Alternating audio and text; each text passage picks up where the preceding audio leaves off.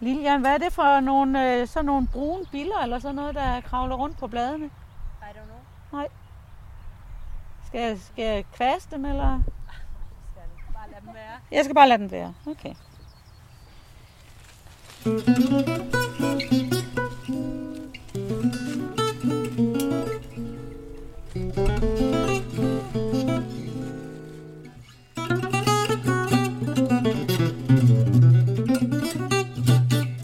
Det er tirsdag formiddag i starten af juni.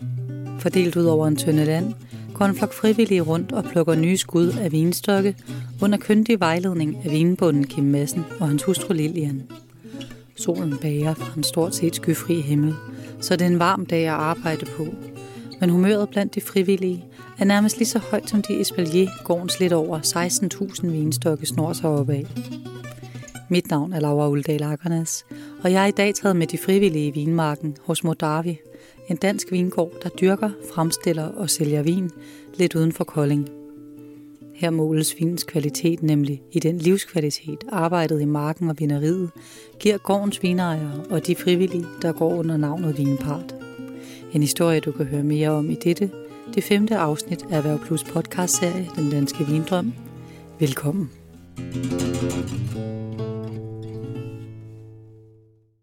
Ja, det opstod jo egentlig for cirka 10 år siden, øh, nogle år efter vi var startet med vores vinproduktion. Der var nogle af vores øh, venner, som spurgte, om de ikke skulle komme og hjælpe.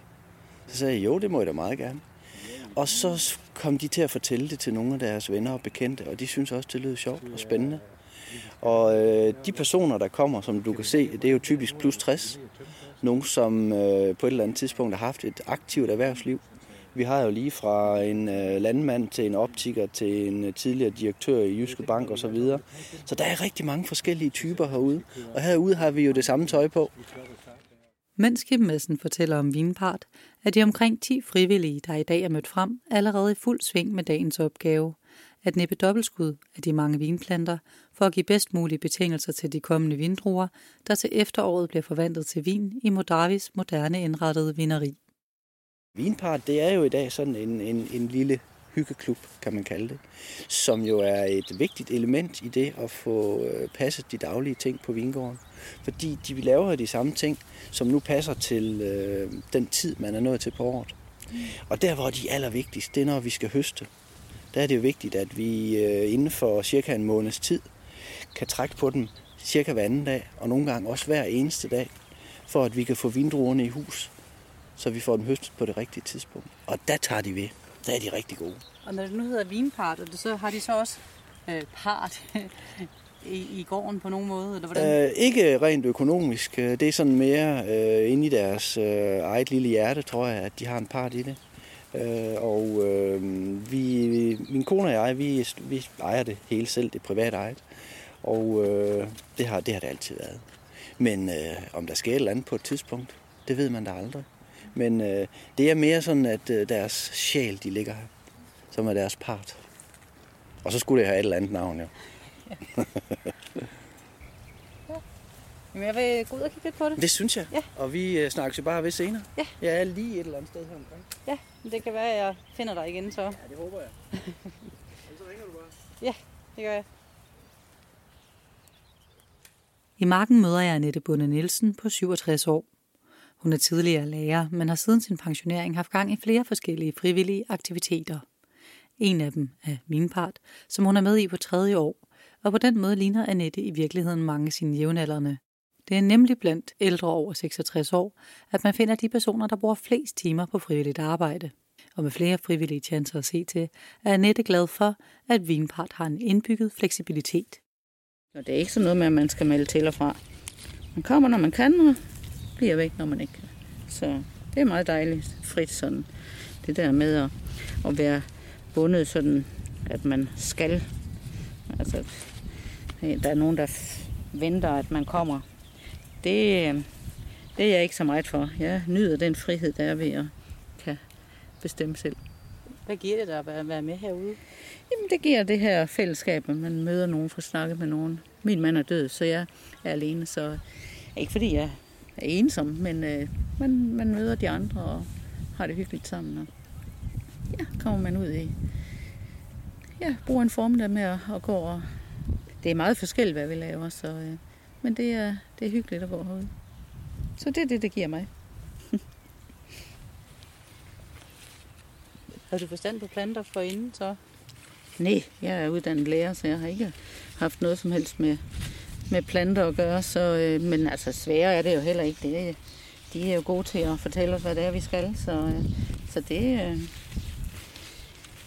det synes jeg, man lærer hen ad vejen, og det er jo så også det, der er lidt spændende, at man finder ud af, at det at producere vin, det er faktisk en kæmpe lang proces. Vi er jo igennem de her marker, jeg ved ikke hvor mange gange, før der er noget vin, der skal høstes.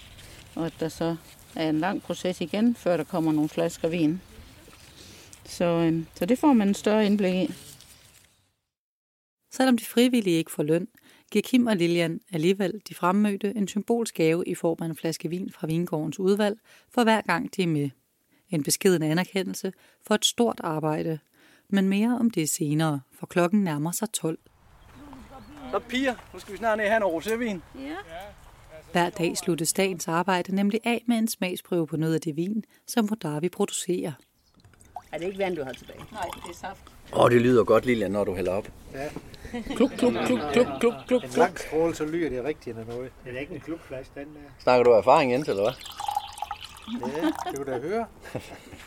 Jamen skål, banditter, og tak for en god indsats i dag. Endnu en gang en god indsats. Skål. Øh, Hvis, hvis det var, at vi ikke havde vinpart, så skulle vi jo ansætte en medarbejder, som øh, kunne hjælpe os både i marken og også med nogle praktiske ting som øh, tapning og etikettering og så videre. Men i det, at vi får så stor hjælp ude i vinmarken den ene dag om ugen, jamen så gør det faktisk, at øh, vi selv, øh, min kone og jeg, øh, plus vinpart, kan øh, holde markerne og øh, også høste. Så øh, det, er, øh, det er et pustespil, der skal gå op, men øh, Vinpart gør, at vi ikke behøver at ansætte en ekstra medarbejder. Øh, de ligger jo øh, omkring øh, et mandeår øh, i gennemsnit her på Vingården, så det er ganske uundværligt. Og specielt øh, ligger de jo meget tid, når der er stort behov for det i september og oktober, hvor vi høster, hvor de virkelig giver den en skalle. Så øh, de har meget, meget stor betydning for Vingården. Og de er nogle sindssygt gode ambassadører. De bringer jo det her budskab med sig. De får en flaske vin med hjem i ny og næ, og så kan de jo præsentere det for øh, deres venner og bekendte. Og på den måde øh, kan vi brede netværket ud. Og selvfølgelig også det generelle kendskab til dansk vin. Så de er guld værd. Helt fantastisk. Og der er brug for hjælp på vingården, er der ingen tvivl om. For selvom Modavi har væsentligt færre vinstokke end landets største vingård, Dyrhøj Vingård på Røstnes ved Kalundborg, der har over 30.000 vinstokke, så er Modavi med sine 16.000 vinstokke stadig blandt landets største. En størrelse, der er vokset i takt med parrets erfaring.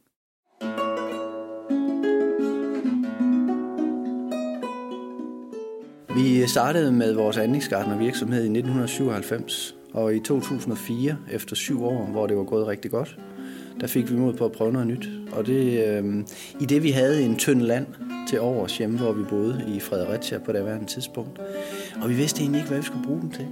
Så havde vi så været i Frankrig øh, tre år tidligere og var blevet meget fascineret af vinavl i øh, Alsace-området. Og så besluttede vi os for at plante 2.000 vinstokke. Og øh, det var egentlig starten på det hele i 2004. De sidste øh, planter øh, dem satte vi i jorden her i 2016. Og der er jo nogle af dem, som først lige er kommet i produktion efter de første tre år. Så det er fra nu af og så fremadrettet, hvor vi begynder at få en øh, lidt mere ensartet og en større produktion, øh, som jo vi så skal ud og have skabt et godt, solidt netværk til at få afsat. Selvfølgelig helst her hjemme i Danmark. Og hvor skal de afsættes så? Ja, det må jeg ud og finde ud af. Fordi det er jo øh, ikke noget problem, når man laver en mellem 5 og 10.000. De bliver solgt her på Vingården. Men øh, når man lige pludselig får en produktion, som er fem gange så stor som sidste år, jamen så skal jeg ud og skabe noget netværk. Så du er da velkommen, hvis du kan finde nogen, så øh, skal du bare sige til. Når dansk vin kan være svær at afsætte i både ind- og udland, skyldes det i høj grad, at en flaske dansk vin er væsentligt dyrere end de flasker vin, man ellers finder i supermarkederne. Det skyldes blandt andet de danske lønforhold med krav om mindsteløn og mængden af druer, der er mindre i Danmark end i udlandet grund af det kolde klima. Det er så varierende, at det ene år, der har du 5.000 flasker, og det næste år har du altså lige pludselig fem gange så meget. Så det er svært at øh, basere på nogle faste relationer. Det er jo lidt svært at love en eller anden øh, forening eller en kæde, at ja, til næste år kan jeg altså levere så og så mange. Fordi det er altså Voldborg, der bestemmer det. Det er naturen. Naturens luner. For Modavi er det da heller ikke i hverken de danske supermarkeder, vinforretninger eller restauranter, at salget går bedst, men derimod, når vingården får besøg er de op mod 2.000 turister og nysgerrige danskere, der årligt ligger vejen forbi vingårdens gårdbutik efter en rundvisning eller en vinsmagning på stedet. Nu her de næste øh, dage, der har jeg fire arrangementer. Øh, en øh, erhvervsklub, øh, en roséklub, en tøsklub, og øh, så har vi så en, øh, en sådan en samlet, øh, hvor man kan komme og melde sig til. Så, så der er så rigtig mange aktiviteter, som gør, at det er utrolig spændende, det vi har gang i her. Hvordan kan det, kan det løbe rundt, sådan så at I ikke behøver at have, have virksomhed ved siden af nu? Jamen det, der kom lige grins. Øh, det løber jo ikke rundt. Øh, jeg får 2.000 kroner om måneden, og så skal jeg betale skat af det. Så det er jo ikke fordi, jeg øh, trækker øh, løn ud i den forstand. Det er jo fordi, vi øh, kører, forsøger at nå et nul resultat hvert år. Øh, men øh, vi er så privilegeret, at øh, vi har haft en god virksomhed tidligere, og har derigennem kunne, øh, kunne skabe et økonomisk grundlag, så vi i dag kan øh, Øh, gå og hygge os, som mine venner plejer at sige. Når du hygger dig nok som vinbonde. Og det er jo derfor, vi gør det. Øh, jeg har ikke gjort det her, fordi jeg skulle være rig på øh, penge. Jeg har gjort det her, fordi jeg gerne vil være rig på glæder. Og det får jeg i fuldt øh, omfang. Som du nok selv har kunne fornemme, når man om tirsdagen er omgivet af sådan en flok fantastisk livsglade PHD'er, altså pensionister hele dagen, jamen, så kan man jo ikke andet blive glad i låget. Og når det vælter ind med gæster, som vil høre omkring dansk vin, jamen, så kan du også kun blive glad. Et liv, der på mange måder adskiller sig fra livet som selvstændig erhvervsdrivende med eget firma. Jeg har øh, jo efterhånden øh, gjort mig nogle erfaringer med livet som selvstændig med 15 år, som, øh, hvor vi havde en anlægsgartner virksomhed. Og øh, det gik, øh, som jeg sagde tidligere, det gik rigtig godt, og vi har også tjent nogle penge, og vi havde nogle skidedygtige medarbejdere. Men, men det var ikke det, man blev lykkelig af. Det var ikke det, hvor jeg ligesom fornemmede, jamen, øh, øh, det var ligesom, der manglede et eller andet. Og det har jeg fundet. Jeg har fundet øh, roen her, jeg har fundet glæden, og jeg har en masse udfordringer. Øh, det med penge, jamen, der har jeg været. I dag betyder det ikke så meget. Selvfølgelig skal vi have, så tingene kan hænge sammen. Men øh, det skal vi nok finde ud af. Så øh, det her, det er et hjerteprojekt. Og det er jo øh, det er da, det er da bedre at øh, lave nogle ting, som man brænder for hver dag, end at tjene en masse penge, som man alligevel ikke har tid til at bruge. Derfor bruger Kim hellere tiden i selskab med sine vinstokke. Du følger jo øh, vinplantens cyklus igennem et helt år, indtil du høster i september-oktober måned.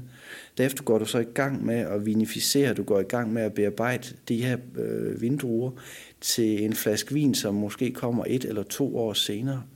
Det er jo fantastisk at følge den proces. Det er nok lidt uh, det, der animerer mig til at fortsætte. Uh, det er glæden ved at se noget, der bliver skabt. Det er utrolig spændende at følge den proces. Også fordi det er jo naturen, og du jo hver gang øh, du smager, for eksempel i løbet af øh, vinteren, hvor vinen står på tanke, eller de står på fader og modner, så smager du vinen en gang imellem. Og det, der er så fantastisk ved det, det er jo det her, at det smager forskelligt fra gang til gang. Og det er jo noget af det her med naturens luner, som fascinerer mig utrolig meget. Og særligt efter parret for syv år siden solgte anlægsgartnervirksomheden fra, har tiden været der til at gå endnu mere i dybden med vinen. Det er jo sådan, at øh, her hjemme i Danmark øh, er det jo svært at lave en øh, fransk vin, det er svært at lave en spansk vin og en italiensk vin, selvom det er sådan noget, vi har været vant til at drikke, og som vi egentlig godt kan lide. Da jeg fandt ud af for cirka fem år siden, at det kan jeg lige så godt glemme, jeg kan lige så godt begynde at lave noget dansk vin, så tog jeg mere og mere udgangspunkt i den råvare, som jeg nu høster, den øh, vindrue, som jeg får ind i vineriet, og lod mere eller mindre den bestemme, hvilken vin det skulle blive til i den anden ende. Og siden da, jamen så har vi netop opnået det, at vi har fået en masse medaljer, og hvor vi har fået en masse anerkendelse over, at vinene, de er danske. En anerkendelse, som Kim gladeligt deler med omverdenen. Du skal lige ud og se vores, øh, vores øh, blærevæg, som jeg kalder den. Så du slet ikke den der, du gik forbi? Jo. Nå, du så den godt. det er klart. Her hænger alle vores medaljer jo, og øh, den nederste række, hvor der er otte medaljer, det var faktisk alle de præmier, vi fik sidste år. Vi havde øh, syv øh, medaljer til syv forskellige vine, plus sådan en særlig udmærkelse. Så jeg vil sige, øh, sidste år, det var nok øh, det år, hvor det virkelig boomede for os, hvor vi virkelig mærkede, at øh, der kom nogle af de resultater fra alle de års arbejde, som vi har lagt i det her. Så det var jo et utroligt dejligt skulderklapper for. Så øh, vi har jo svævet lidt på en sky siden sidste år, og øh, som sæsonen er startet i år, så er vi også meget fortrøstningsfulde. Vi skal nok få lavet noget rigtig god vin igen i år. Så vi glæder os helt vildt.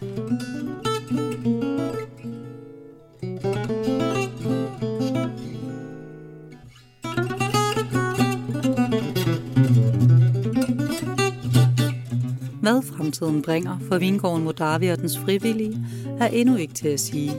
Men måske får gården i fremtiden endnu mere konkurrence udefra.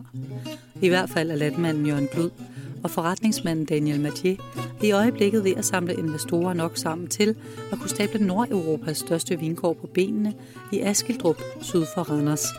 En historie, som du kan høre meget mere om i næste og sidste afsnit af Erhverv Plus podcastserie Den Danske Vindrøm. Mit navn er som tidligere nævnt Laura Uldal Akkernes, og det er mig, der har stået bag udsendelsen her, mens gitarrist Peter Uldal har lagt toner til. Tak fordi du lyttede med.